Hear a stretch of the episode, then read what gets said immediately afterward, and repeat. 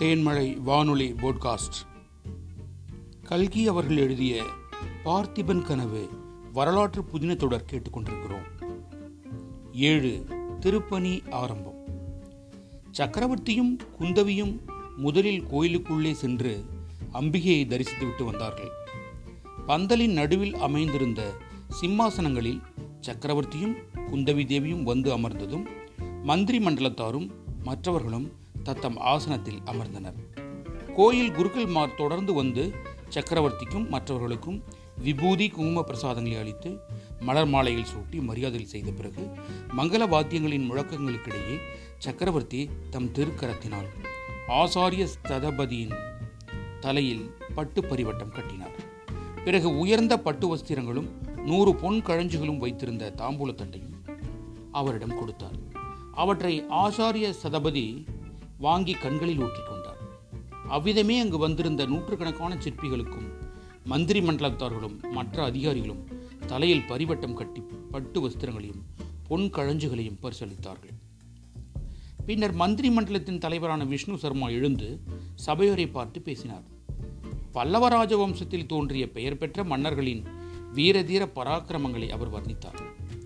அவர்களில் கடைசி மன்னரான மகேந்திரவர்மரின் அற்புத குணாதிசயங்களை புகழ்ந்தார். அவருடைய அருந்தவ புதல்வரான மாமல்ல சக்கரவர்த்தி பட்டத்துக்கு வந்த பிறகு பல்லவ சாம்ராஜ்யத்தின் புகழ் கடல்களுக்கு அப்பாலும் பரவி இருக்கிறது என்றும் அதற்கு உதாரணமாக இந்த சபையிலே ஒரு சம்பவம் நடக்கப் போகிறது என்றும் செண்பகத்தீவிலிருந்து வந்திருக்கும் பிரதிநிதிகள் தங்களுடைய தீவை பல்லவ சாம்ராஜ்யத்தை சேர்த்துக்கொண்டு பரிபாலிக்கும்படி சக்கரவர்த்தியை வேண்டிக் கொள்ளப் போகிறார்கள் என்றும் விஷ்ணு சர்மா தெரிவித்த போது சபையோர் தங்களுடைய குதூகலத்தை பலவித ஜெயகோஷங்களினால் வெளியிட்டனர். பின்னர் அமைச்சர் கூறியதாவது மகாஜனங்களே காஞ்சியும் மாமல்லபுரமும் பல்லவ சாம்ராஜ்யத்தின் இரு கண்களாகும். சாம்ராஜ்யத்துக்கு தலைநகரான காஞ்சி எவ்வளவு முக்கியமோ அவ்வளவு துறைமுகப்பட்டினமான மாமல்லபுரம் நெடுநாளாக முக்கியமாக இருந்து வந்தது.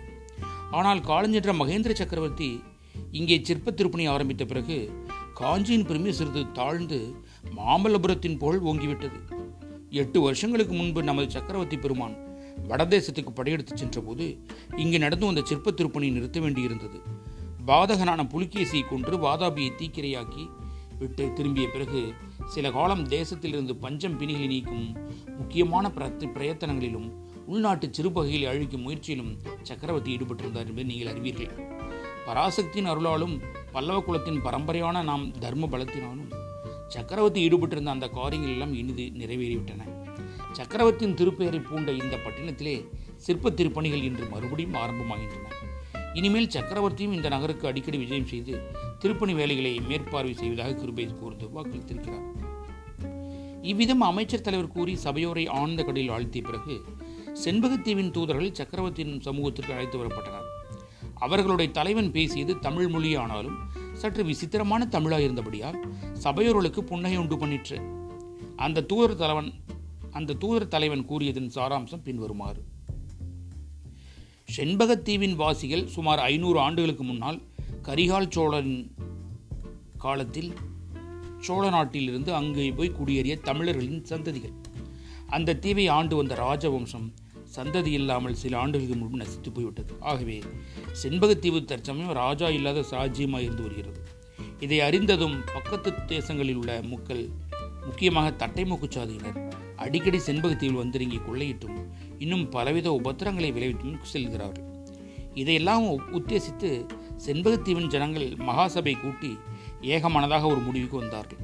அதாவது தற்சமயம் தாய்நாட்டிலே பிரசித்தி சக்கரவர்த்தியாக விளங்கும் நரசிம்ம பல்லவேந்திரருக்கு தூதனுப்பி செண்பகத்தீவை பல்லவ சாம்ராஜ்யத்தில் சேர்த்துக்கொண்டு சக்கரவர்த்தியின் சார்பாக தீவை ஆட்சி புரிவதற்கு ராஜவம்சத்தைச் சேர்ந்த வீர புருஷர் ஒரு அனுப்பும்படி பிரார்த்திக்க வேண்டியது.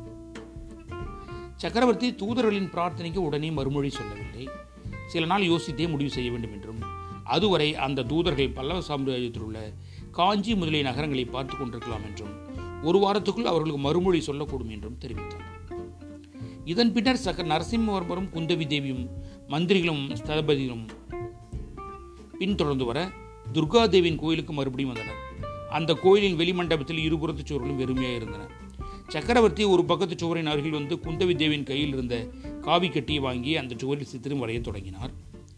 அருகில் இருந்தவர்கள் கண்கொட்டாமல் பார்த்து கொண்டிருக்கும் போதே வெகு சீக்கிரத்தில் சிம்ம வாகனத்தின் மீது போர்க்கோளத்துடன் வீற்றிருக்கும் துர்கா தேவியின் திருவுருவம் அந்த சுவரில் சாட்சாத்காரமாய் தோன்றியது.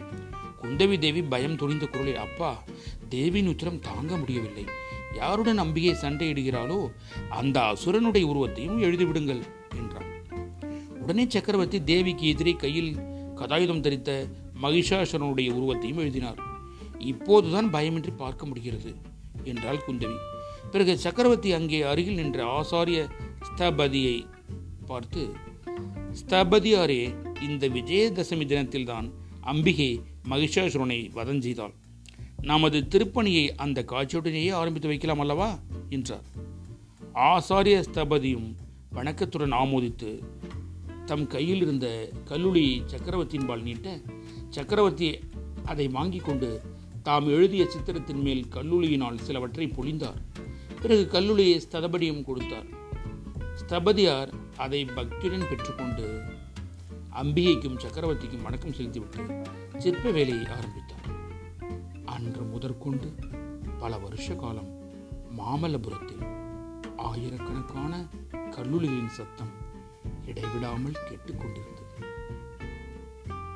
குரல் வண்ணம் கவிஞர் சே. ஜெயக்குமார்.